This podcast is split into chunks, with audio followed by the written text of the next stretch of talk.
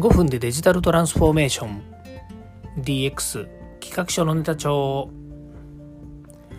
こんにちは近森光です。今日も DX してますか？さて本題ですが好きこそものの上手なれという言葉を皆さんご存知だと思うんですけれどもこれはどんな意味があるのかということについてですね、まあ、今日お話ししたい。それとですねどんな意味があるのかというよりもじゃあどうあればいいのかということもですねお話ししたいなというふうに思います。まず好きこそものの上手なれという言葉なんですけどもこれは楽しんでやることによってうまくなるものがあるということ。またはあることに熟達するにはそれを楽しめるようになることが寛容であるということ。ですね、えー、こういう言い回しなんですけれども、まあ、好きこそものの上手なれってねよく聞く言葉なんですけども改めて、えー、こう意味をね聞いてみると楽しんでやることによってうまくなるものがあるということなんですけども、まあ、これも自分がですねなんかあの楽しんでやろうというふうに思って始めることっていうのはなかなかないと思うんですよね。まあ、実際えー、そうですね。子供た子供たちとか子供の頃ですね、まあ、いろんなボール遊びだとかなんとかいろいろやって最終的にはね私はサッカーが好きで、えー、サッカーが好きでサッカーを好きになってでサッカー部に所属して、まあ、社会人になってもねサッカーやってたりとかもしたんですがまあもちろん草サッカーなんですけどね、えー、やってて、まあ、J, J リーグができたりとかっていうね歴史の中であった時にいやこれから絶対サッカーの時代が来るよななんて思いながらサッカーチームをね会社で作ってで、えーまあ、いわゆるその市のリーグねそ当時は所沢市に、え会社に勤めてたので所沢市の会社に勤めてたので、え所沢市のリーグに出てたりとかねそれもしかも、え、な第3部ぐらいまであったのかな市のリーグで。で第2部に上がれるか上がれないかみたいなところでね本当に草サッカーやってたんですけどでもねそれがもう楽しくて楽しくて仕方がなかったんですよね。でそれもこれも中学校、え、高校ってサッカーをやってたからサッカーをやることに自信はあった。うまいかどうかは別にしてやっぱりこうサッカーをやってきたというのがあるので、ね、初めてサッカーやりますっていう人に比べればやっぱりそれなりにボール扱いとかねそれから試合をやっても勘どころっていうのは分かってるわけなので、まあ、それは楽しいわけですよね。で何でもそうなんですけどやっぱり楽しんでやることってものすごく自分がうまくなれる気がするし自分がね上手になれるというかね上手でいられるそうな気がしますよね。ところがですねこう仕事ですねいわゆる仕事というかいわゆるね、会社に勤めてやることの多くっていうのは自分がそれをやりたくて入ってきて、まあ、始めたという人ってなかなかいないと思うんですね。昨今の話で言えば例えば、えーと、IT 技術者になりたいとかねそれからプログラミングやりたいとかっていうふうに来るんですけどプログラミングって割と手段なはずなんですよね。要は目的っていうのは例えばお客様の問題解決のためにシステムを作ってあげるということ。それに対してこのプログラミング言語で作るとこんなにいいシステムとかこんなにいい機能が実装できますよっていうのが手段なのでプログラミングをやりたいって言って仕事に就いたとしても必ずしもそれが何でしょうね、えー、お客様の問題解決につながるってえー、それに楽しさを見いだせずただプログラミングをしたいっていうふうに思ってたら多分ね好きって言って入ってきたとしても長く続かないような気がするんですよね。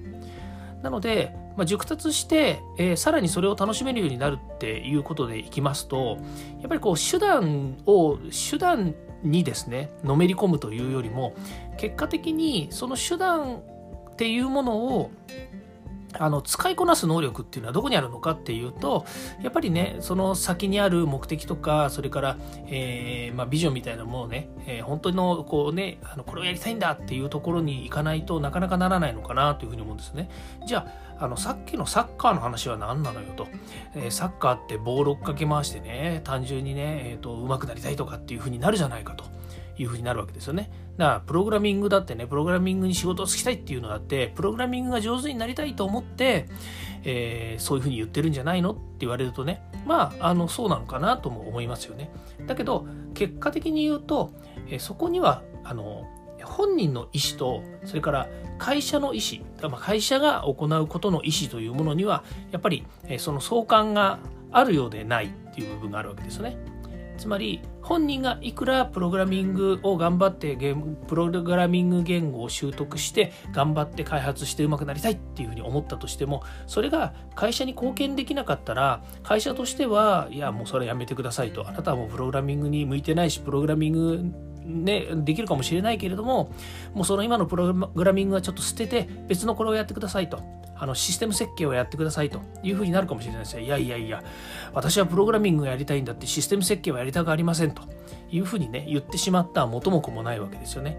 でも多分上司はいやそりゃそうだと。だけどやっぱりシステム設計やね上流設計を学ぶことによってもっと自分自身のねプログラミングのスキルアップもっと広い目線でプログラミングっていうものを見ていけるしプログラミングはね手段なのでそれさえはね、えーもっと自分自身がうまくなれたりとかもっとね、えーと、機能的に実装ができるような能力っていうものをつけた時にはプログラミングっていうのはもっと生きると思いますよなんて説明をされちゃうとうんそうなのかなというふうに思ってですねじゃあちょっとシステム設計いこうかなとか、えー、上流設計やってみようかななんて思い出すかもしれないですよね。でそうなってくると今度会社の売り上げとか会社の目的お客様の満足みたいなものがこうくっついて回ることになってでそれをやりながら自分自身の、えーそうですねその広い目で見る能力だったりとか、えー、設計能力っていうものをアップしながらじゃあプログラミングに落とし込む時にどういうふうに設計すれば一番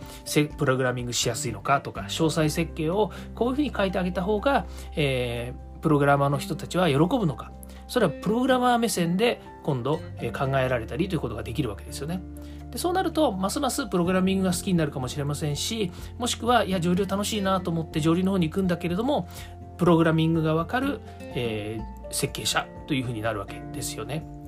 まあ、こういうふうにですね、えー、実際には楽しい好きこそものの上手なれということで楽しんでですね、えー、やるっていうことはあるんですけれども会社っていうものについてはですね、まあ、その意思が必ずしもですね反映されるかどうかっていうのはわからないっていう部分があるわけですね。ただし、えー、さっきのまたサッカーの話に戻るんですけども結果的に自分が何かボールを追っかけボールを追っかけてるのが好きだとか、えまあ勝つ勝たないは別にしてやっぱりね上手くなりたいとかっていうふうに思ってやったことの結果